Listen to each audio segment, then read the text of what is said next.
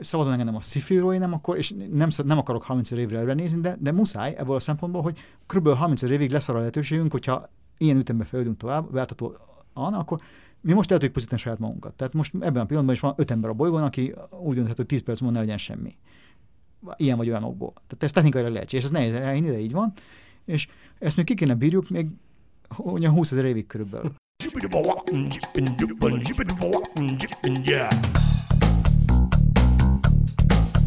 Üdvözlök mindenkit, ez a Határsértők tizedik jubileumi adása, és ehhez méltóan a, az eheti vendégünk Dragomán György író. És uh, én Kerner Zsolt vagyok egyébként, a 24 újságírója, és Jankovics Marcival. Sziasztok! Uh, fogunk uh, kérdezni, és uh, igazából egy, azt beszéltük Marcival az interjú előtt, hogy egy egészen aktuális dologgal kezdenénk, ami ugye a portfóliódba illőnek látszik, ez pedig a Berlin fal leomlásának a, az évfordulója.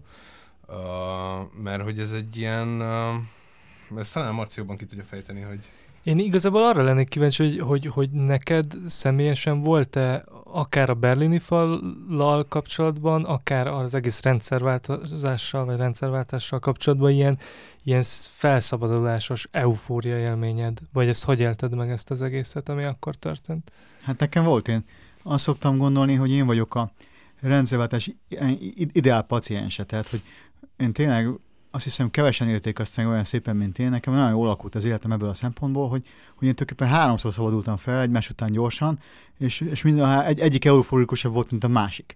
Tehát, hogy ugye ott kezdődött, hogy én Erdélyben fel, és akkor kivándoroltunk Magyarországra 88. szeptember 17-én, és az már önmagában egy kiszabadulás volt. Ugye Magyarország akkor még késő kádárizmus leg, leg, leg, legvége, de itt már egyből látszott, hogy ez egy komolytalan dolog, mert az iskolában ezt nem vették olyan komolyan, mint... Tehát ez, ez nem volt egy komoly diktatúra itt már, hanem így röhögtek a tanárok, meg mindenki röhögött, meg nem lehetett eltársnak szólítani senkit, meg ez a vasfegyver, amit belém nem vettek Erdélybe, az itt egyszerűen lefosztott róla.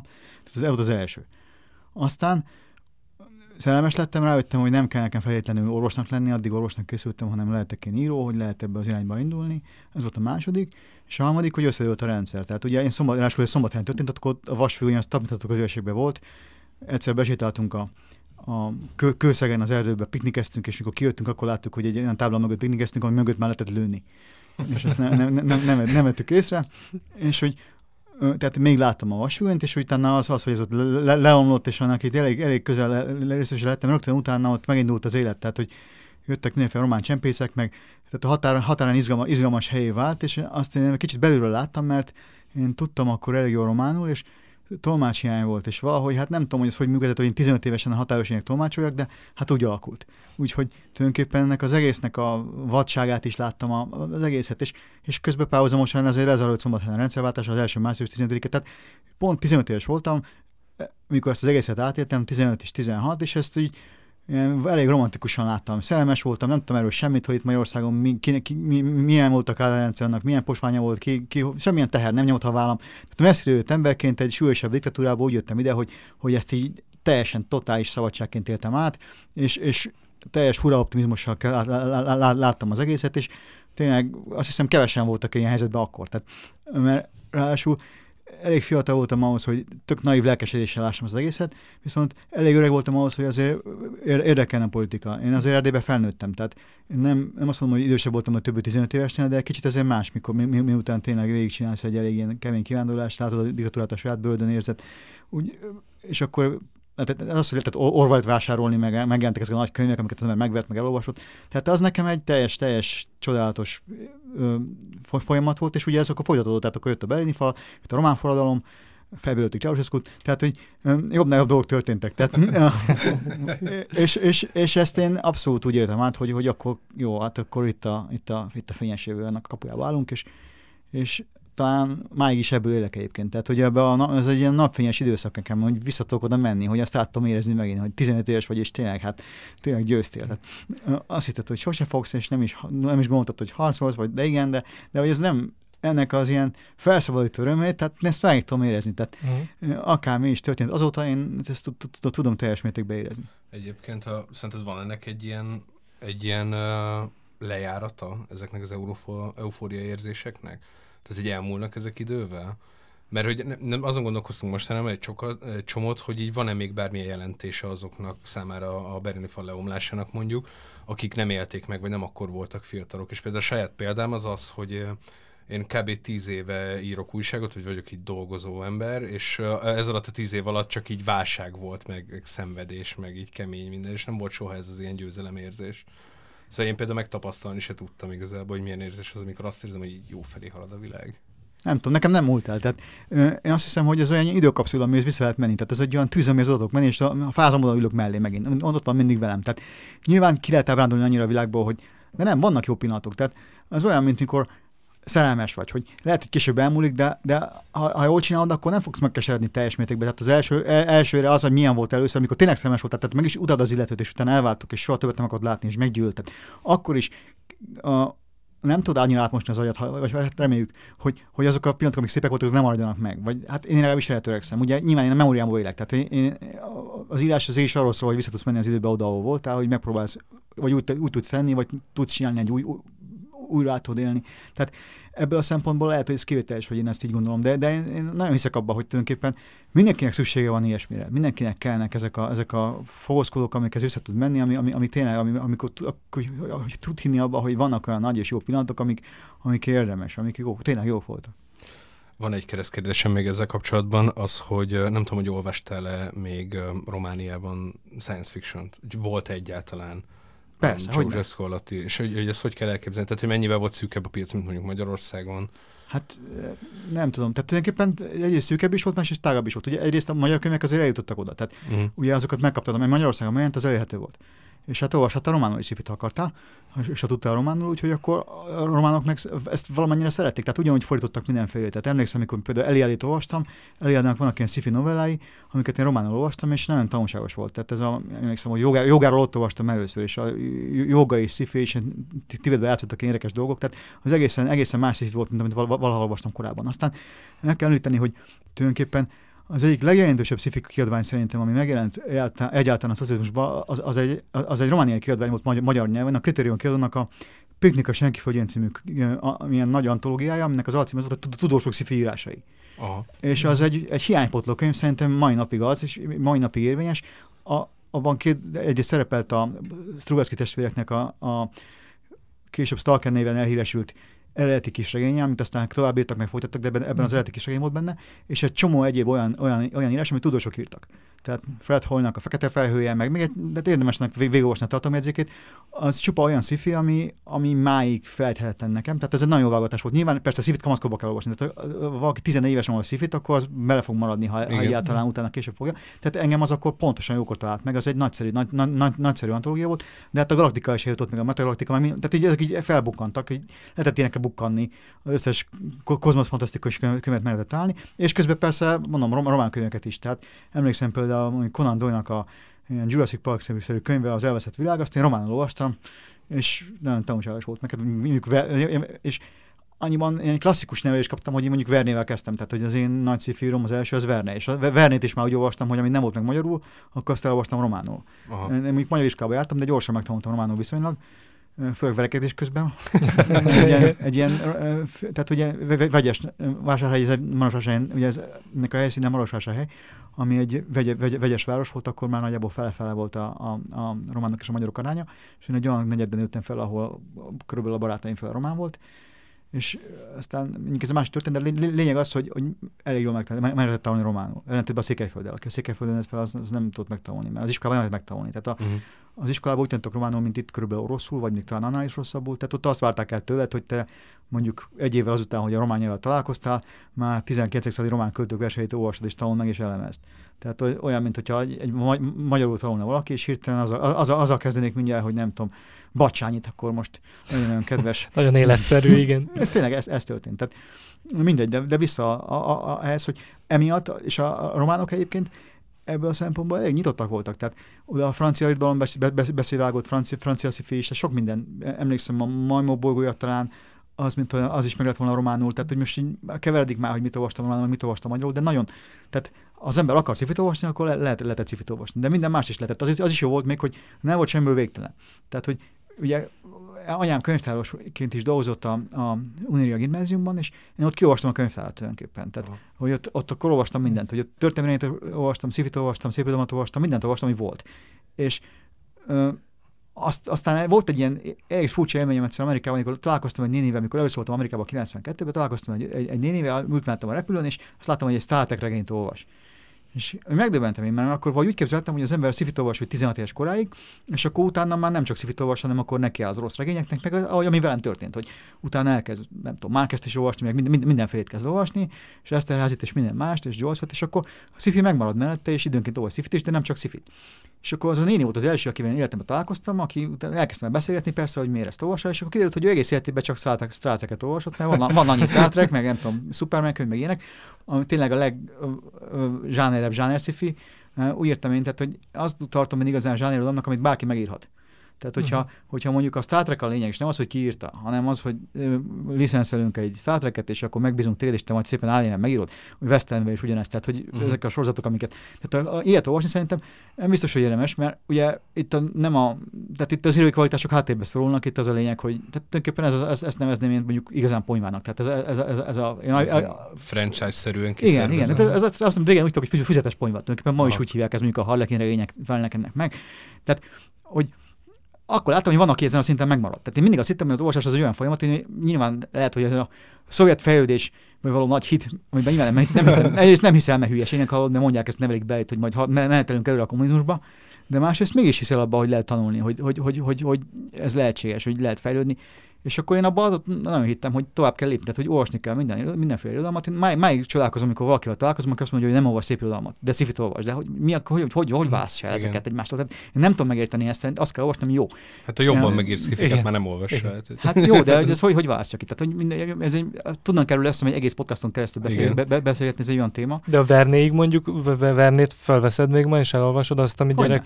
Tehát, Igen, el, és nagyon jó az az igazság, uh-huh. hogy például, hát ugye Hát most tapasztalni fogjátok, hogyha gyerekeitek lesznek mondjuk, vagy gondolom, hogy nincsenek ilyen kamasz gyerekeitek, mert akkor, akkor ez megtörténik újra. Tehát, hogy uh, ugye akkor, akkor egyrészt odaadok gyerekeidnek azokat a könyveket, amit te szerettél, másrészt elolvasod neki őket, hogyha nem hajlandók elolvani ők maguk, akkor leülsz és elolvasod neki. Mert akkor te mégiscsak ezt el kell, mm. hogy tűrik.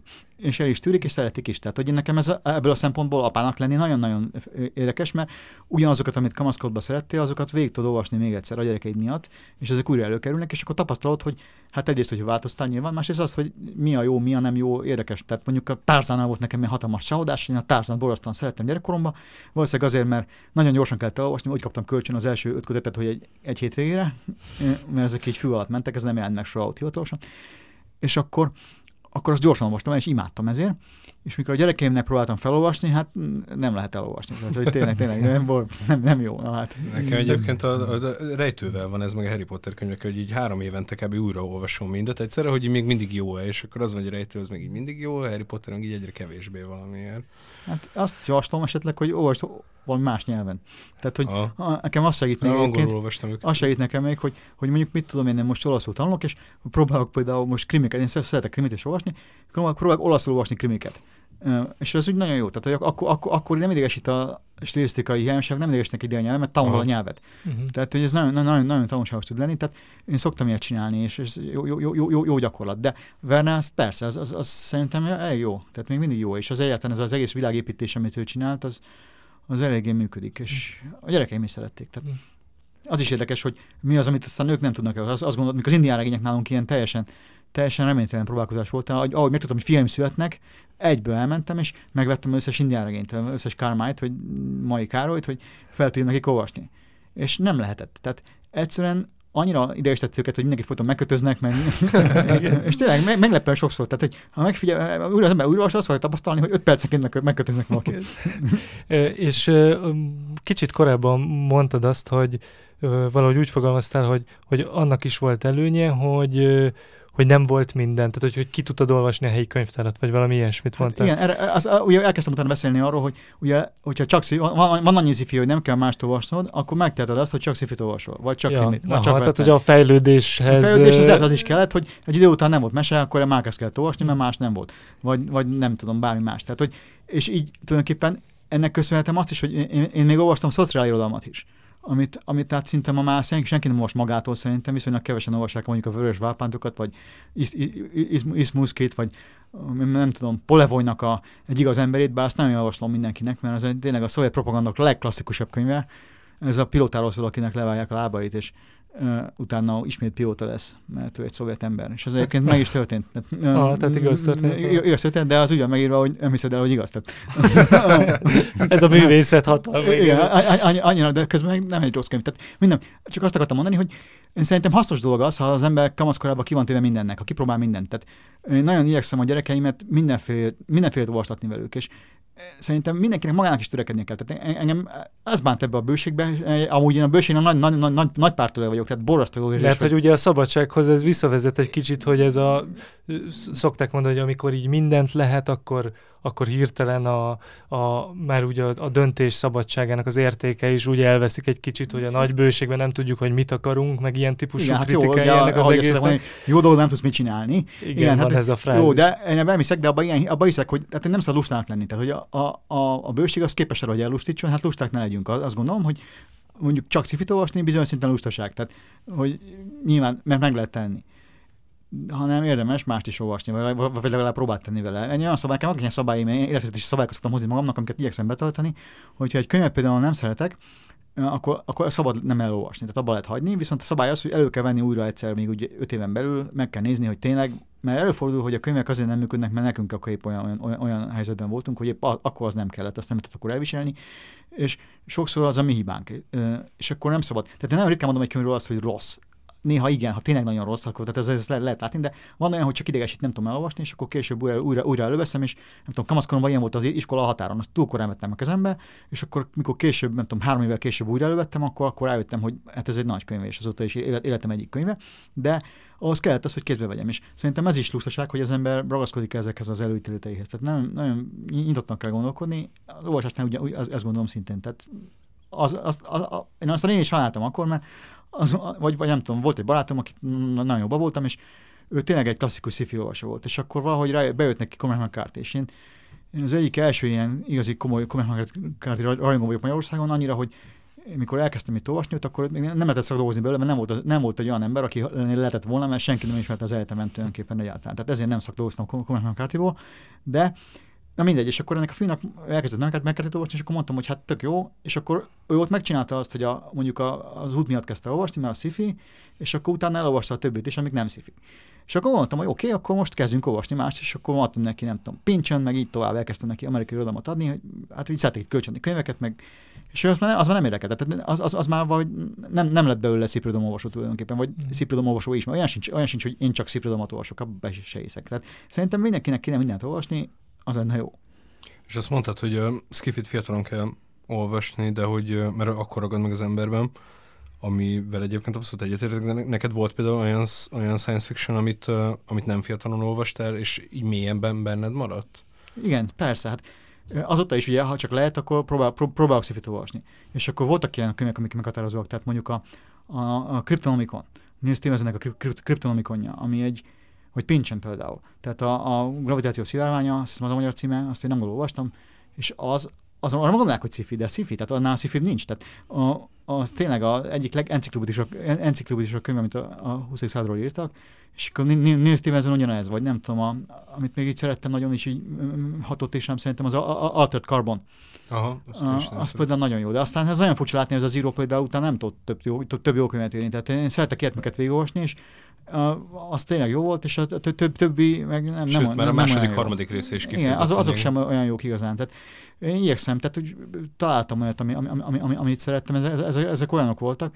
Hát a, fontos nekem azért, hogy a monotok jók legyenek. Tehát azért mondtam talán, hogy most itt nem akarok itt most a, nem akarom szidni, szidni, szidni most a zsánert sem akarom szidni egyáltalán, csak azt hiszem kamaszkorában az ember megengedőbb a rossz monotokkal. Tehát, hogy akkor a történet számít, akkor annyira vissza, vissza, vissza a lendület, hogy hogyha egy mondat nincs kicinetizve, az nem egy nagy, nagy, nagy baj, és lehet is azért is kell kamaszkorba olvasni, mert akkor az ember mindent olvas, akkor ilyen vadul lehet olvasni, gyorsan, faj az ember a könyveket. Tehát az is, hogy hogy olvasunk. Tehát biztos, hogy jó gyorsan olvasni. Néha nekem mondják, hogy ú, annyira szeretem a mágiát, hát egész éjszaka olvastam, és akkor reggelre kész lett. És akkor én mondom magamban, hogy jó, lehet ezt így olvasni, bók nekem az, ha valaki így hogy nem tud kijönni a világból, de akkor biztos, hogy, hogy kicsit túl gyorsan olvastam. Akkor mindig azt mondom, hogy nagyon örülnék, ha még egyszer olvasnám, mert én azt mondjuk öt évig írtam, vagy hosszú ideig írtam, én tudom, hogy az, ezt nem lehet ilyen gyorsan be, befogadni úgy, hogy minden teljességét annak a könyvnek. Ja, ebben semmilyen könyvet nem lehet egy olvasás után szerintem itt teljesen befogadni. A jó könyveket újra lehet, lehet olvasni akárhányszor, majdnem, hát, vagy legalább mondjuk négyszer, vagy, vagy annyiszor, mint ha lefordítanánk. Nagyjából szerintem egy könyv akkor van befogadva, az ember lefordítja. Tehát, hogyha uh-huh. a, a, akkor lehet olyan közel jutni hozzá, hogy, hogy azt gondolod, hogy most már úgy nagyjából érted, hogy ez a könyv, könyv mit akar. Nyilván az élet ez rövid.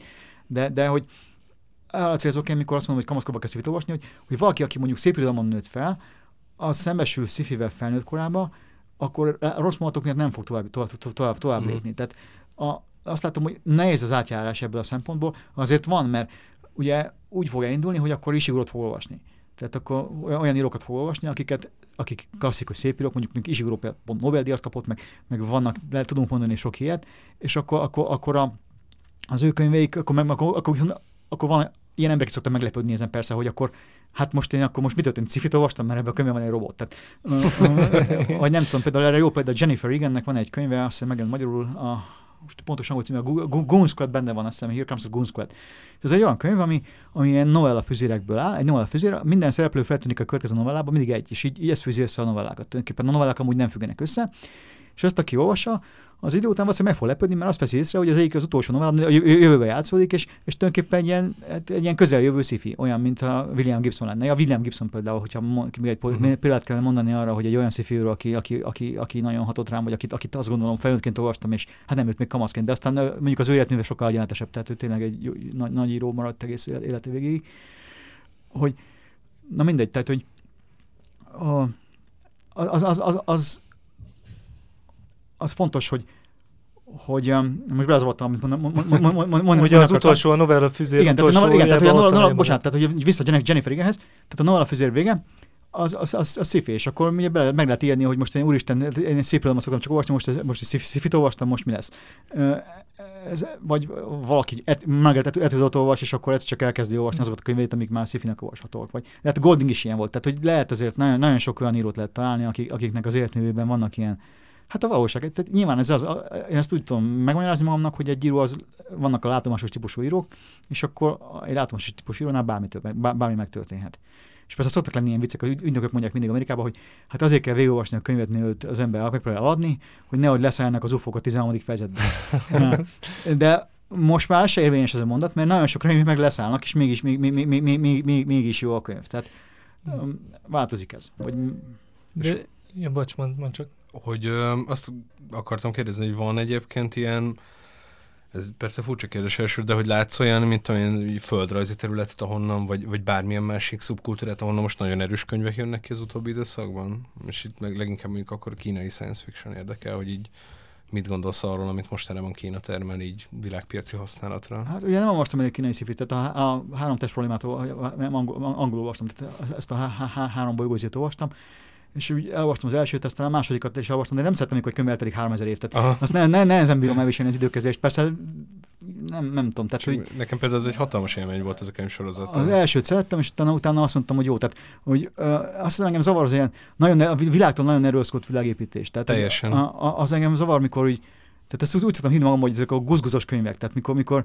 mikor már elkezdenek olyan fogalmakat kitalálni a szerzők, amik, mikor annyira, tehát az nagyon intenzív világépítés engem zavarni szokott, mikor olyan, olyan intenzív a világépítés, hogy, hogy a világ minden része újra van építve, nem tudom, a, egy volt, amit szerettem, ilyen a Werner Winchnek a, az a könyve, amikor a kutyafalkák, kutya, kutyafalkák gondolkodnak. Azt nem tudom, megjelentem magyarul egyáltalán.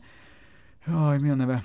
Mindegy, de a lényeg az, hogy abban az, az, az, az, az, az, például az a zseniális, hogy, hogy eh, tulajdonképpen olyan, egy olyan helyen játszódik, ahol a, a, tudatos lények azok ilyen falkákból állnak, és gestaltként működnek, és ha a falka szét, szétválik, akkor megváltozik a személyisége. Aha. Mert ugye kiesnek belőle egyes al- al- alkotóelemei. És ez zseniálisan megcsinálva irodalmilag. Tehát a szifit azért jó egyébként olvasni mondjuk egy szép írónak, mert nagyon kísérleti. Tehát, hogy időkezeléssel sokkal többet játszik sokszor. Minden, mindenféle olyan területeivel játszik az irodalomnak, amivel a szép irodalom nem feltétlenül. Bár azért én a szép irodalomban is tudok mondani egy csomó olyan példát, ahol, ahol kísérleteznek, és néha ott átgondoltabban kísérleteznek. Tehát ez is, ez is mindig kérdéses. Nem jó sarkosan fogalmazni. Tehát azért nem szeretnék törekedni arra, hogy sark, sark, sarkosan fogalmazok.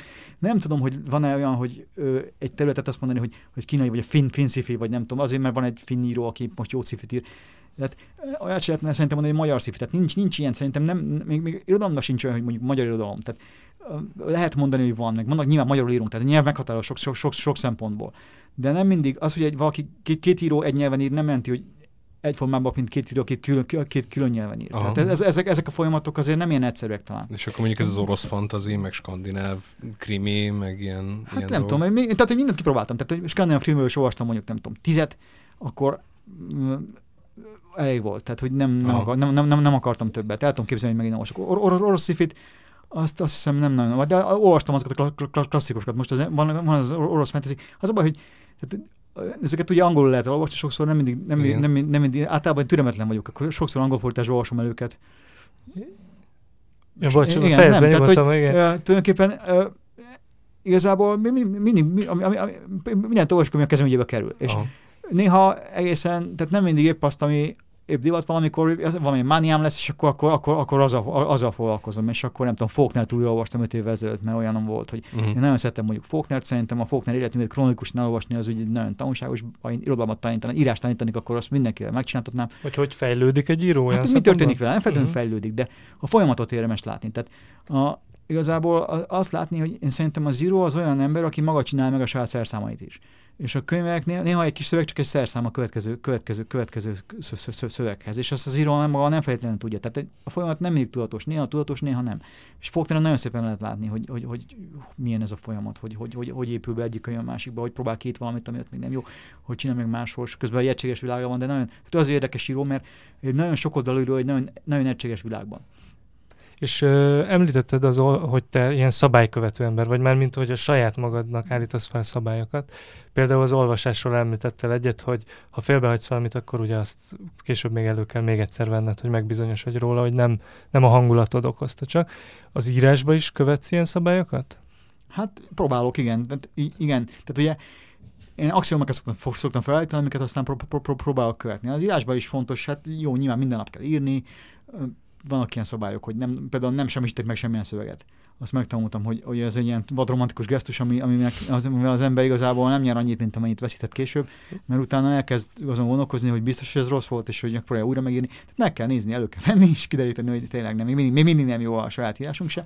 De aztán egy után lehet, hogy megjavult. Tehát van, én jártam úgy, hogy öt év után elővettem egy szöveget, és akkor be tudtam fejezni. Úgyhogy nem is látszik rajta, hogy öt év eltelt két mondat fel között. Van egyébként ilyen tapasztalatod, hogy a, nekem egy visszatérő élményem az, hogy így van, amikor úgy, úgy érzem, hogy így jó szöveget írok, nyilván újságcikkekhez, és van, amikor azt érzem, hogy borzasztót, és az esetek mondjuk 70%-ában, hogyha másnap is olvasom, akkor ugyanolyan minőségű két szöveg. Tehát, Hát, hogy Persze, hát ez nyilván közben nem biztos, hogy tudod, hogy mi, mi, mi, mi, mit csinálsz. Tehát, hogy elve az írás szerintem az arról szól, hogy közel dobod az oldal a papírhoz, és akkor a képernyőhöz, és nem, nem, nem lehet olyan reflexíven látni, mit, mit, mit csinálsz, és hogy közben nehéz, az nem feltétlenül baj. Közben könnyű, az se feltétlenül baj, az se feltétlenül jó, az se feltétlenül baj. Tehát, hogy nem lehet azt sem mondani, azt sem mondani, hogy most neked jó, jó érzés volt írni, akkor az a cikk, cikk rossz lesz. Le, lehessen, lehessen néha jó is írni. Tehát aha. nyilván attól, hogy szenvedünk, nem biztos, hogy a, a, a, az jó lesz. Tehát ezt nem lehet megmondani, ez nagyon furcsa, és nincsenek rá szabályok, én nem tudom. Tehát most éppen ilyen kudarcsorozat már, már mögöttem, három hétig nem adtam le kubitonvelát, mert egyszerűen egyik se lett olyan, hogy be tudjam fejezni, nem volt már egy ilyen szakasz, most majd remélhetőleg leadom ez, ezen a héten, és akkor folytatom tovább. De hogy, hogy van ilyen, hogy, hogy egyszerűen nem lesz egy szöveg, egyszerűen nem, nem akar egy szöveg véget érni. Általában ennek értelme van, tehát később kiderül, hogy, hogy jobb lett, vagy nagyobb lett, vagy, vagy má, má, má, má, máshogy megy. Ez egy szabály nálam például, igyekszem azt tartani, hogy, hogy nem fejezek be egy szöveget csak azért, hogy be legyen fejezve. Nagyon igyekszem nem befejezni, csak azért, hogy be legyen fejezve. Ezt a szerkesztők nem nagyon díjazzák ezt a dolgot, és általában igyekszem olyan helyzetbe kerülni, hogy, hogy, hogy, hogy ne hozzak senkit kínos helyzetbe, úgyhogy igyek, igyekszem általában előre dolgozni, vagy ilyesmi, de hát valamikor nem, nem sikerül, és ezt szoktam mondani, hogy erre lehet, lehet számítani. Tehát nem nagyon szeretek rossz, rossz szöveget kérni a kezembe, vagy olyat, amit nem, tehát amit nem tartok késznek, azt nem szívesen, nem szívesen közlöm. Olyan nem jó az, ha azt gondolom, hogy majd később átírom. Olyan van, hogy, hogy a helyszűke miatt azt gondolom, hogy ez folytatódni fog, de én kidolgoztam annak egy módszert arra, hogy történeteket így cik- ciklikusan, ciklikusan írok meg, és ez, ez, ez működik, de, de az egy fontos szabály azért, hogy ami, ami, ami nem elég jó, az nem adom ki a kezemből. És te nálad ez egyébként ö, ilyen csiszolgatás jelent, tehát úgy, hogy mondjuk leírsz egy mondatot, és akkor addig nem mész tovább a következő mondatra, amíg az, azt nem érzed úgy, hogy az egy számodra már elfogadható, elfogadható színvonalú mondat, vagy így megírsz egy hosszabb, akár egy teljes novellát, és utána, utána mész át rajta még többször, hogy, hogy me- megkeresd ezeket a dolgokat, vagy szóval, hogy ez mennyire, mennyire ilyen ö, hogy néz ki nálad ez a folyamat? Tehát technikailag ez úgy működik, hogy, hogy én nem vagyok az az ember, aki megír valami egy szöveget, és aztán átalakítja. Tehát nem nagyon szoktam, általában egy mondat kész van, akkor kész van, és van, hogy egy mondat hónapokig tart, amíg kész. De azt megtanultam, hogy ez is egy ilyen szabály volt, ideig ez a szabály, hogy nem szabad tovább menni, még nem jó mondat. De aztán rájöttem, hogy ez sokszor öncsalás, tehát hogy az ember azért kínódik egy mondattal sokáig, hogy ne kelljen tovább menni. Úgyhogy most az a szabály, hogy nem lehet egy monaton nagyon sokáig kínódni, hogyha azt látom, hogy egy monatot túl sokáig kínódom, akkor el kell kezdeni mást írni. Tehát a monaton is kell dolgozni, igen, de attól még nekem ott kell hagyni egy lyukat, és kell próbálni tovább, tovább írni a történetet, uh-huh. és akkor a lyukat be lehet tömni később. Uh-huh. Tehát, hogy ezt én úgy hívom, hogy vannak a lyukbetömési fázisok, vannak a szerelési fázisok, a szerelési fázis az, mikor a történet ívét rakod össze, de azt nem lehet előre tudni mindig, hanem az képekből szokott összeállni, én vizuális uh-huh. író vagyok. Tehát én most már nagyjából tudom a saját módszereim kezelni, tehát tudom a saját kudarcaimat kezelni, hogy, hogy mi van akkor, hogy majd három hónapig nem jó, akkor azt jelenti, hogy tehát legvalószínűleg igazán profi akkor lennék, akkor három napig elmennék a tengerpartra, és nem csinálok semmit, mert valószínűleg fáradt vagyok. De nem hagyom abban, nem nyomom tovább a falat. És ilyenkor azt csinálom, hogy akkor van más írok, akkor elkezdek valami más szöveget írni, vagy annak a szövegnek a végét kezdem írni, vagy azt félrerakom, és akkor egy idő után előveszem, és megpróbálom befejezni. Nagyon ritkán jött ki jól az, hogy egy monaton dolgozom, vagy fél évig. Tehát, hogy ilyenkor az aránytalan lesz. Tehát, hogy az a baj, hogy olyankor, hogyha egy fél, év, fél évig állsz valami, és fél évig kinult, kinult, kinult a szövegen, akkor abba bele lehet, nagyon bele lehet zuhanni, és ez egy nagyon depresszív folyamat. És és az a tapasztalatom, hogy általában azokat a mondatokat végén kidobtam. Tehát, hogy azok ilyen kőleves mondatok voltak, amiket megcsinálsz, összetartja az egészet, kínoltál rajta egy csomót, mert hogy olyan, olyan legyen, és a végére már annyira utálod, hogy azért fogod kidobni, mert, mert egyszerűen utálod. Tehát, hogyha ja. túl sokat dolgoztál rajta. Tehát szerintem vigyázni kell arra. Például azt is szoktam tanácsolni, hogy senki se az első mondattal kezdje a könyvét, mert az első mondatot megírni a legnehezebb, és az olyan nyomás, hogy jaj, mi ez az első mondat, és azon sokan el is akadnak ott mindjárt egyenesen. Azt nagyon meg lehet ezt írni a két hamadánál, tehát uh-huh. majd a végén. A szerkesztés, szerintem szerkeszteni kell megtanulni. Tehát az ember, amikor ír, akkor tulajdonképpen szerkeszteni kell tudni. Az egy, az egy nagyobb tudomány, mint írni. Nem nagyobb, de hát úgy össze, összefügg ezzel. És hogy hogy húzzuk saját magunkat például.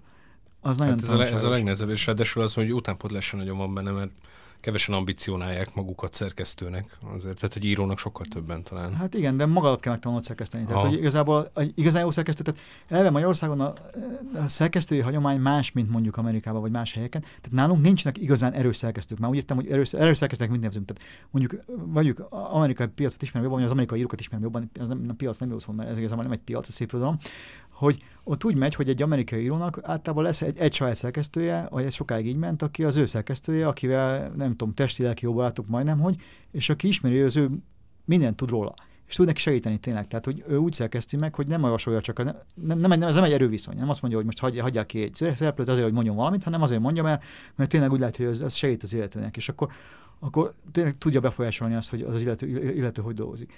A magyar ma, ma, magyar irodalomban nagyon ritka ez, mert nem nagyon van ilyen, hanem egyszerűen a kiadók túlterheltek, mire kész a könyved, akkor megszerkezték, az azt jelenti, hogy igyekeznek egy jó könyvet csinálni belőle, nem kiavítják a hibákat belőle, de olyan nincs, hogy én egy félkész könyvet már mutogatok valakinek, aki azt nekem, vagy lehet, hogy van, mondjuk nekem van ilyen, mert én a felségemmel így élek, de ugye a felségem Szabó Anna, és mi 15 éves korunk óta szerkesztjük egymást, úgyhogy tehát ebből a szempontból kivételes helyzetem, de amúgy amúgy nem nagyon van ilyen szerintem, hogy egy, vagy voltak rá példák, mert tudunk ilyen történeteket, tudom, hogy mondjuk a Kardos G. György és Vámos Miklós között volt ilyen, hogy a Kardos G. utolsó könyvét Vámos így szerkesztette.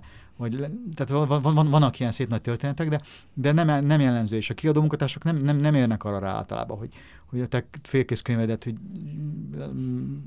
pátyogassák, hogy az, az, az a később mi lesz. Vagy lehet, hogy van ilyen, de én nem tudok igaz, igaz, igazán róla. Én azt gondolom, hogy magadnak kell megtanulnod magad szerkeszteni, húzni például Nekem nagyon jó, tehát én például egyik nagy szerkesztő, akitől én sokat tanultam teljesen véletlenül, az Valga Lajos Márton volt, aki a Népszabadságnak szerkesztette a próza rovatát, és ott volt egy nagyon jó tárcarovat, és uh, ott, ott megkért embereket, hogy írjanak. Tehát az olyan szép volt, hogy azt, azt mondta, hogy csak írj, írj egy novellát, és akkor nem csak nekem, hanem tényleg nagyon, nagyon sok embernek. És akkor ott egyszer azt történt, hogy írtam egy novellát, ami hát azt hiszem az volt 6000 betű volt akkor a, a, a kolumna, és akkor változott a tipográfia a népszabadságnak, és ment volna a nyomdába, és felhívott Valós Márton, hogy mester, mindig mesternek szólított, mester mondta, hát baj van, mert most már csak 4000 betű, vagy maximum 4500 betű a, a, a kolumna, úgyhogy most ki kell ebből húzunk 2000 betűt. És én tényleg kicentéztem az 6000 betűt, mondtam, hogy hát ezt nem lehet. De mondta, hogy hát muszáj, és mindent meg lehet húzni. És mondta neki, hogy én megértem, hogy meg lehet húzni, és nem úgy értem, hogy nem lehet, hogy nem lehet, hogy nem szabad, mert hát nyilván most nincs mit csinálni, én két órán belül nyomdába kell mennie, most nem írhatok másikat, semmit nem lehet csinálni, de hogy azt mondta neki, hogy nem lehet úgy meghúzni, hogy ne sérüljön a szöveg. És hát a, végül belátta, hogy igazam van, mert az egy kiagatásról szólt az a szöveg, és volt benne egy kiagató, egy kiagatott és egy pap. És a papot ki kellett húzzuk. Tehát, hogy mikor... De hát, hogy, hogy ő is elismerte, hogy ez egy súlyos sérülés a szövegnek, viszont nekem nagyon tanulságos volt, mert akkor én láttam, hogy mit lehet kibírni, mit bír egy szöveg, és akkor elkezdtem tudatosan húzni, csináltam olyanokat, akkor elkezdtem gyakorolni, játszottam, játszottam olyat, hogy egy szöveget addig meghúztam, annyira meghúztam, amennyire tudtam, mi, mi történik akkor. És van egy, van egy, ez te meséltél azt hiszem, Marcia, egy ilyen könyvről, ahol konkrétan mondatokra van húzva a szöveg, vagy pont egy ilyen eset miatt. Hát lehet, hogy Errolnek a White Jazzy-ről van szó, nem? Tehát igen, a, igen, a, igen, igen, Az ugye egy ikonikus példa erre, hogy Errol megírta ugye egy kitűnő krimíró, tehát vagy nem is krimét, nem is tudom, noárokat ír igazából, ne, ne, ne a noárokat, és egy történelmi neo-noárokat, egy időben nagyon szerettem és, és neki van egy trilógia, és abból a második a, a White Jazz, a fehér, fehér Jazz, azt hiszem magyarul is megjelent. Megjelent, igen. Uh, és ugye ott, ott az, a, az volt a poén, hogy ő írt egy 600 oldalas regényt, és a kiadó azt mondta, hogy ez sok, és legyen csak 300, és akkor jól emlékszem, az igéket vette ki. Tehát hogy egyszerűen minden igét kijött. És, és működik, tehát hogy igazából működik. Nyilván, ha itt azt gondolkoztam mindig, hogyha itt, így akartam volna eredetileg írni a könyvet, akkor nem írtam volna megírni. Tehát ezt így nem lehet megírni, és akkor kivett minden igét. És ez tanulságos egyébként, akkor megcsináltam a saját szövegeimmel is, hogy kivettem igéket, mikor ezt olvastam, megnéztem, hogy mi van, és tanulságos. Magyarul már egész máshogy kell, kell, kell ezt kezelni. Az angol, angol, angolban ez jobban működ, működ, működne. Úgyhogy a fordítót, fordítót ezt nem is tudom, meg kell nézni a magyar fordítást, hogy milyen lett, mert az elég nagy kívás lehetett megcsinálni. A, beszéltünk a kubitos uh, novelláidról, amiket egyébként én kifejezetten imádok, és van egy, ami egy ilyen, tehát hogy vannak ilyen dolgok, amiket olvasol, és azok itt tök sokáig veled maradnak, és pont az egyik az a, a Dunába hajtós uh, novellád, aminek nem emlékszem a címére, ugyan csak a képekre belül. De foglald össze röviden, hogy miről szól? Uh, nem foglalnám össze, hanem inkább berakjuk linkben konkrétan, mert szerintem nem érdemes Melyik a, az önvezető autós? Igen, az, az önvezető autós, a... ahogy mennyit ér egy ember élet. Igen, igen. És az, az szerintem egy, tehát, hogy, hogy az így azóta velem van kb. amióta olvastam, ezt majd berakjuk nyilván a podcast körüli cikkbe linknek, hogy mindenki... Azt hiszem vatacukor a címe, ha jól emlékszem. Igen, igen, igen. Mert vatacukor tesznek az ikrek, ugye van benne egy ikerpár, akik vatacukor tesznek, igen. és őket tolják be a kocsiba, és ők lesznek a, a leverage tulajdonképpen, tehát hogy ők lesznek a balaszt, ők miatt, ő, ő miattuk hal meg, akinek meg kell halni. Most már ne áruljunk el többet róla, mm. csak itt tízeljük be ez egész, ezt érdemes olvasni. Viszont ezzel kapcsolatban azt akartam kérdezni tőled, hogy az, azért az a fajta technológiai fejlődés, ami most van, az így valamennyire könnyebbé teszi a dolgodat, nem? Tehát, hogy, hogy itt az, hogy, hogy konkrétan oda jutunk, hogy így emberi életeket határoznak meg algoritmusok, vagy az emberi élet értékét úgy általában, és ez mondjuk jó, nem csak technológiai fejlődés, de például a Boeing per is ilyen, a két lezuhant boeing kapcsolatos ilyen kárpótlási perek, hogy most így számszerűsítve tudjuk, hogy mennyit ér például, például egy amerikai ember élete. Az, hát az attól függ, az ügyvéd. Tehát, Igen. Ugye, jó, hát azért ez mindig így volt. Tehát a technológia ebből a szempontból nem változtatja meg a gondolkodásunkat, ezek filozófiai kérdések voltak. Tehát régen is a hadiorvosnak dönteni kellett, hogy kit, kit műt először, és hát ha az egy nagyon fontos dolog volt, hogy nem a tiszteket el, el, először, hanem mindenkit sorba. A, a, tehát mikor kitálták a tirást, hogy, hogy a súlyosságtól függött az, hogy kit, kit kezelnek először, és nem, nem, a, nem, a, nem a rangtól, azt tulajdonképpen a hadseregeknek jót tett. Tehát, ez is egy filozófiai döntés, és ezt később aztán egy robot is eldheti, és akkor széfit kapunk, de, de, de, igazából ennek így ebből a szempontból nincs jelentősége. A, én azt mondanám, a dolgunkat, ez egy kicsit megnehezíti a technológia abból a szempontból, hogy, hogy a, itt megint előtérbe kerül az, hogy a sci-fi az a technológia miatt sci vagy nem, de szerintem a jó sci nem a technológia miatt sci tehát mondjuk attól, hogy Verne elavult, attól még sci mert a technológia megváltozott, de, de az, hogy ő, egyszerűen az emberiségről tett meg valamit arról, hogy mondjuk mit, mit jelent a pozitív gondolkodás, hogy az, az, az, az, ami igazán izgalmasat teszi ezt. Tehát itt is itt tulajdonképpen ennen novellál, itt az, az, az, az a kérdés, hogy, hogy és mindig sajnos döntünk arról, hogy melyik ember, ember élete többet, és itt ez konkrétan látszik, itt, mert itt egy algoritmusra be, be, be kell írni, tehát hogy itt, itt papírunk van róla, hogy döntöttünk. Egyébként ez egy erkölcsi kérés lenne. Tehát ez abban érdekes, hogy ez kodifikálva van. Amúgy egyébként is kodifikálva van valószínűleg, csak nem ennyire nyilvánvalóan. Igen, csak mikor az emberi gondolkodásban szerepet játszik az, ugye van ez a, hogy hívják ezt a klasszikus kérdés, hogyha tudom, az egyik simpáron haladva öt ember gázolsz, a másikon csak egyet, viszont Igen, azért az a... egy, ez tudatos döntés. Hogy Igen, de ugye az irodalom pont erről szólt, tehát én azért nem lettem filozófus, azért lettem író, mert arra jöttem rá, hogy ezeket a kérdéseket nem tudjuk elméletben eldönteni. Uh-huh. Tehát, hogy engem az nem érdekel. Ugye a filozófia arról szól, hogy egy hosszú vitát fogunk folytatni, hogy mely, mely, mely, melyik volna a helyes döntés. És én akkor hagytam ott a filozófiát, akkor nem írtam meg tulajdonképpen a diszertációm filozófiában, amikor rájöttem, hogy bárhogy érvelhetek, valóság ez nem ez lesz. Tehát, hogy engem az érdekel, hogy aki dönt, akkor miért úgy dönt, ahogy dönt. Mi történik? Ez a döntés pillanata azt megírni, úgy, hogy, úgy, hogy megértsük ezt az embert, akiről írunk, hogy tudjuk, hogy az ki és mit csinál és miért csinálja, de nem biztos, hogy tudjuk, hogy miért csinálja, csak hogy, hogy ott legyünk és csináljuk vele. Tehát, hogy a, a döntés folyamatának az átélése, én akkor tulajdonképpen azt történt velem, hogyha akarom a magam elemezni, rájöttem, hogy a, akármennyire is szeretném azt hinni, hogy az emberi gondolkodás racionális, és a filozófiában magyarázható, az emberi gondolkodás mégiscsak irracionális, és a pszichológia viszont nem érdekel, az, írá, mert az írás érdekel, mert az írás tulajdonképpen pszichológia és filozófia egyszerre. És akkor arra jöttem, hogy azért leszek író, mert ezeket a döntéseket úgy akarom megírni, hogy belülről akarom megírni, és nem azért kell, hogy mi a helyes, hogy mi a helytelen, hanem azért kell, hogy ez hogy történik, hogy mi történik veled akkor, amikor azt mondod, hogy igen, akkor ássátok el őket. Vagy azt mondod, hogy ne, ne ássátok el őket, inkább engem ássátok el helyettük. Tehát ugye mindazt gondoljuk, hogy azt mondanák, hogy minket ássanak el helyettük, de mindenki mondja ezt. Uh-huh. És, és, és ezt hogy lehet megcsinálni? Hogy lehet erről írni? Ez érdekelt engem, az ember, ember kezdett érdekelni. Azt vettem észre, hogy mikor megpróbálok erről higgadtan filozófiai elemzést írni, vagy elemezni azt, hogy melyik filozófus elmélete szerint mi, mi, ebből mi következik, akkor engem nem érdekel az.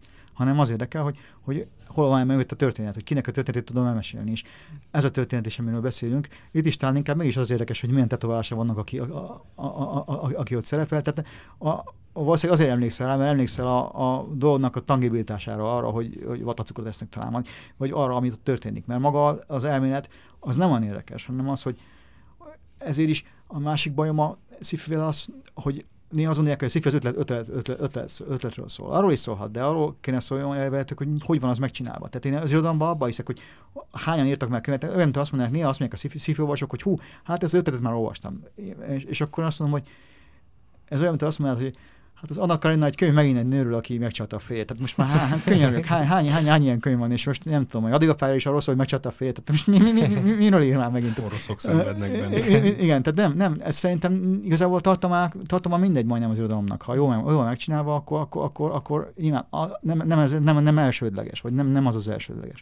Tehát ezért is annyi emberrel találkozom, mindenki azt mondja, van egy könyvre ötlete és nekem nagyon, és sokszor kapok leveleket, hogy nekem nagyon szeretnék mesélni az öt, ötletüket. És én általában azt, azt szoktam mondani, hogy hát nagyon megtisztel, de nekem nem esélye el, mert én nem tudom másét használni. Uh-huh. Egyrészt nem tudom másét használni, másrészt tényleg az ő ötletet nem az én könyv. Tehát, ha mégis írnám az ötletét, akkor azt mondom, hogy nem erre gondol.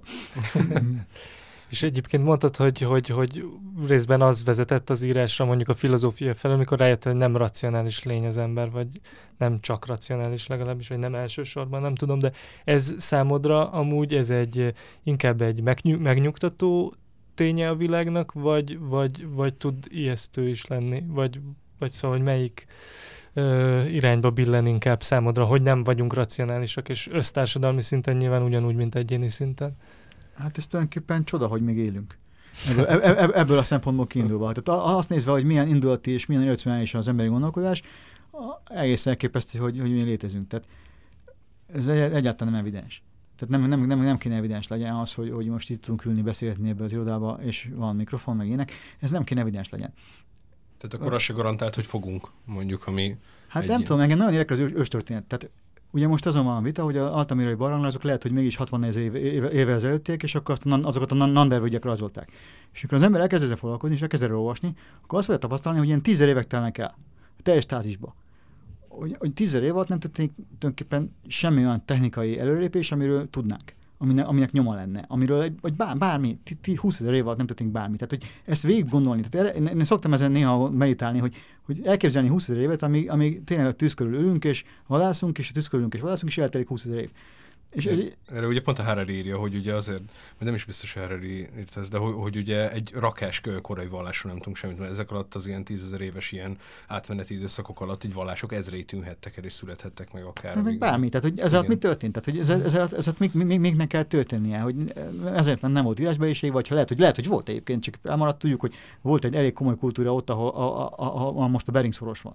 Mert az a szárazföld, a szárazföld volt, és hogy kb. 15 ezer évig éltek ott emberek, és ott most ásni se lehet. Tehát, amikor én régészekkel beszélek, és mondom, hogy miért nem ástok egyfolytában, akkor a régészek így megdöbbennek ezen, mert most épp nem divat annyira ásni, mert azt ilyen erőszakos dolgot tartják, hogy mindent kiásunk, és mindent így erőszak, tehát hogy azt mondják, hogy most így, tudósokkal értem egy évig, és Tehát csak arra mondom, én azért kezdtem erről beszélni, mert ez a stázis, ez, ez, ez is benne van az emberiségben. Tehát az, hogy mi folyamatosan fejlődünk, az egyáltalán nem evidens. Az, hogy az utóbbi 5000 évben oda, oda jutottunk, ahova, ahova jutottunk, hogy mégiscsak elhagytuk a bolygót, az egyáltalán nem evidens. És hogyha mondjuk most szabadon engedem a sci nem akkor, és nem, nem akarok 30 évre előre nézni, de, de muszáj ebből a szempontból, hogy kb. 30 évig lesz arra lehetőségünk, hogyha ilyen ütembe fejlődünk tovább, váltató akkor mi most lehet, hogy pusztítani saját magunkat. Tehát most ebben a pillanatban is van öt ember a bolygón, aki úgy dönthet, hogy 10 perc múlva ne legyen semmi.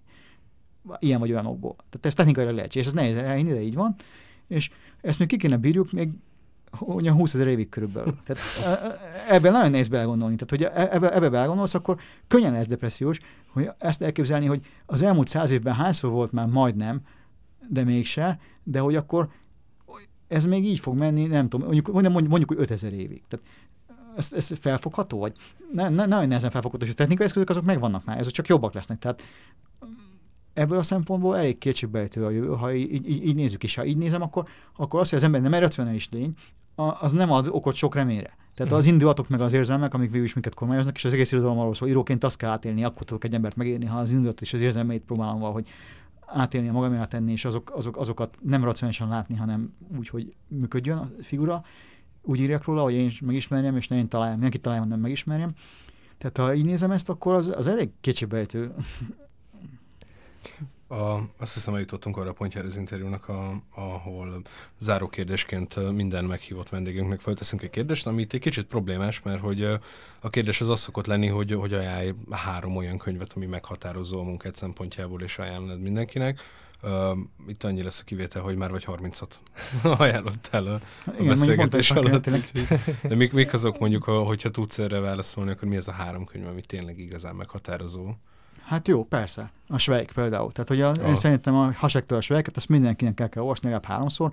Az, amit a hatalomról és a háborúról tudni lehet, és az emberek jóságáról, gonoszságáról és eltenem irodalomról, az abban mind benne van. Tehát ez egy enciklopédikus könyv mind, mind, mind, minden szempontból. Tehát én azt felolvastam a gyerekeimnek, meghallgattuk hangos könyvbe, aki azt elolvassa, azt többet a hatalom nem nagyon tudja packáztatni, mert, mert egyszerűen mindent megérte a hatalom természetéről, a hatalom hülyeségéről, ha így akarnék fogalmazni. És az, hogyha, hogyha megértjük mondjuk egy könyvből, mint a Svejka, a hatalom természetét, az akkor, akkor azt is jelenti, hogy már nem tud packázni velünk? Mert ezt... Hát megtanulni, mond... a Svejk az, az, ebből a szempontból egy különlegesen különleges könyv, mert az így ki is képez arra, hogy hogy lehet ezzel szembeállni. Nagyon, uh-huh. külön, nagyon sok menekülési utat ad a hatalommal kapcsolatban, és egy, hát ez egy kiképzés. Tehát, hogy aki ezt végigolvassa, az nagyon pontosan tudja, hogy hogyha nála a hülyébe próbál neki parancsolni, akkor milyen eszközökkel lehet ezt kellemetlen tenni mindenki számára, és nem kifizetődni tenni se a hatalom számára, se a magunk számára. Tehát a, lehet, sok, út, sok út van, és azt hiszem, hogy lehetne egy egész podcastot arról, a, a, a, a, azzal tölteni, hogy a svejekről beszélhetünk, és a hasekről, aki tényleg egy, tehát, hogy egy a, a, alapkönyv, én azt gondolom, minden, mindenkinek ezt, ezt, ezt majd egyszer megcsinálhatjuk. És, és különösen tehát, hogy nem tudjuk, milyen szerencsések vagyunk, hogy van egy nagyon jó fordításunk, sőt kettő, de, de hogy egy, egy, egy, egy, egy, egy ebből zseniális, és angol fordítás például nem jó. Négy vagy öt készült, és mindig próbálkoznak újabbra és újra és újra, és nem is kerül megcsinálni. Tehát, hogy ez nem minden nyelven ilyen nagy könyv, de magyarul olyan, mintha se lenne. Tehát úgy tudjuk elolvasni, mintha egy, mintha egy cseh, cseh könyvét olvasnánk. Tehát ezért én azt gondolom, hogy ez egy a, a, a, alapkönyv, és mindenki, mindenki olvassa el. Tehát, és olvassák fel az emberek egymásnak, és nagyon hangos könyv van belőle, azt Gábor Miklós olvassa végig, és elképesztően jó az is. Tehát azt már csak a, azért érdemes meghallgatni, hogy milyen az, mikor egy nagy, színész, nagy, nagy, nagy színész ezt megcsinálja tehát akkor mondtam egyet, akkor nyilván tehát nehéz dolgom van nagyon, mert a következő, mondanék még két szép irodalmat, mondhatnám mondjuk a Ottiktól az iskolatáron, és mondhatnám Székely Jánostól a nyugati testet. Ezek is olyan könyvek, amik ugyanígy tudnék valószínűleg egy podcast hosszan, hosszan beszélni, ezek is hat, hat, hatalmas és, és, és, és na, na, na, nagyon fontosak. De én mégis inkább azt mondanám, hogy ha választanom kéne mégis egy könyvet, akkor valami ide egy kötet, versekről is beszélni, és egy kötet, kötet, kötet, kötet verset elővenni, mert, mert most mindenről beszéltünk, csak a költészetről nem, pedig nagyjából azt hiszem az olvasásnak az az alapja, hogy verset, ve, ve, verset olvasni, és me, me, megdöbbentően kevesen olvasnak verset, pedig nem nehéz verset olvasni, csak el kell felejteni ezt, amit a gimnáziumban tanultunk, hogy ezt meg kell érteni, meg elmezni kell, hanem hagyni kell, hogy működjön, és ennyi.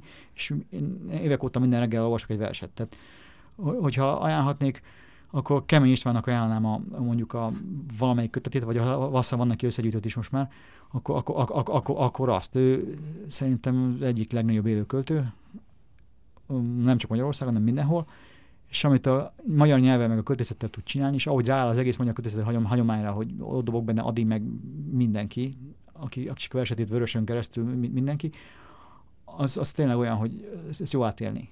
Úgyhogy azt, arra biztatnék mindenkit, hogy olvasson verseket, jó verseket rendszeresen, újra és újra, sőt, ezért egy ilyen életcélom például, hogy összegyűjtsek száz verset életem végéig.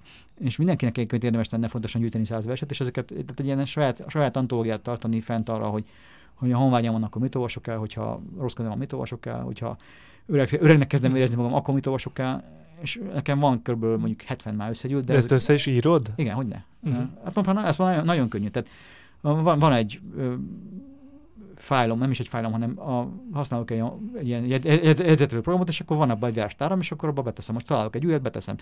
És akkor még ott nem tartok, hogy szelektálni kelljen, de az is érdekes, tehát hogy megnézni, hogy mi mi helyett. Tehát nagyon-nagyon javaslom, vagy hát ha nem keményt, akkor vöröst. Vagy hát nagyon nehéz, mert nagyon, jó, nagyon erős a magyar, kivételesen erős a magyar, magyar költészet, és mindig is erős volt, és valószínűleg mindig is erős lesz, mert olyan a nyelvünk, hogy erre alkalmas. Tehát ez, ez, ez, ez, ez lenne a második, ezt, ezt mindenképpen tényleg, tényleg font, fontosnak tartanám, hogy minden, és minden, ha tőlem függne, az egész gimnáziumi oktatás arról szólna, hogy az emberek megszeressék a verseket. De ne, ne, kell, ne, ne jegyenek meg, mert ma azt látom, hogy valaki mellett egy szöveget, ami vers, akkor teljes rémületet vesz rajta előtt, és eszébe jut, hogy most akkor a metaforákat hogy kell felsorolni, vagy valami, és egyáltalán, uh-huh. egyáltalán nem ez lenne a cél. Tehát nem, nem, nem, nem, nem, nem, nem, nem, nem nem, nem így kellene ez, ez, ez, ezeket a szövegekhez állni. Tehát akkor azt mondanám, hogy az első a svejk, a második van, van, van, van, valamilyen, valamilyen verses kötet, ideális lenne megtalálni mindenki a sajátját, kemény például egy jó indítás ebből, ebből a szempontból. És a harmadik, hát, hogy mégiscsak vörös legyen, akkor a harmadik nekem a psziché. Tehát az a, az, vagy, vagy nem, nem, ezt rázi mondjuk, akkor bevezetés a szép irodalomba, akkor, akkor csaltam, mert akkor egy ilyen enciklopédikus nagykönyvet vettem elő, ami, ami, ami, ami minden benne van, és amivel minden, mindennel játszik. Tehát ez egy olyan könyv, amit nem kell egybe elolvasni, nem lehet benne lapozgatni, és tényleg a, mondjuk a magyar prózán, amit tudni lehet, azt abból meg lehet tanulni minden, minden, minden, minden szinten. Tehát azt én 16 éves koromban olvastam, nem értettem el semmit, valószínűleg nem tudtam, hogy mikor, mivel játszik, mert még nem volt, nem olvastam végig akkor még a magyar irodalmat, azóta se persze, de próbálom azt úgy elővenni. Igen. Hm. Szuper.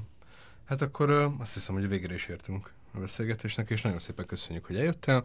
A hallgatóknak pedig azt köszönjük, hogy meghallgatták, és hogyha akarják, és fizikailag képesekre, vagy technológiailag, akkor értékeljenek minket a lehető legjobb eredménnyel azokon a felületeken, ahol ezt meg lehet tenni, például a, az iTunes-ban, vagy az Apple Podcast-ban. És akár írjanak levelet nekünk Marcival, hogyha valami nem tetszik. Uh, igyekeztünk most már nem krumplival fölvenni ezt az adást, úgyhogy kíváncsiak vagyunk a véleményekre. Köszönjük szépen, akkor legközelebb ugyanitt. Köszönöm szépen.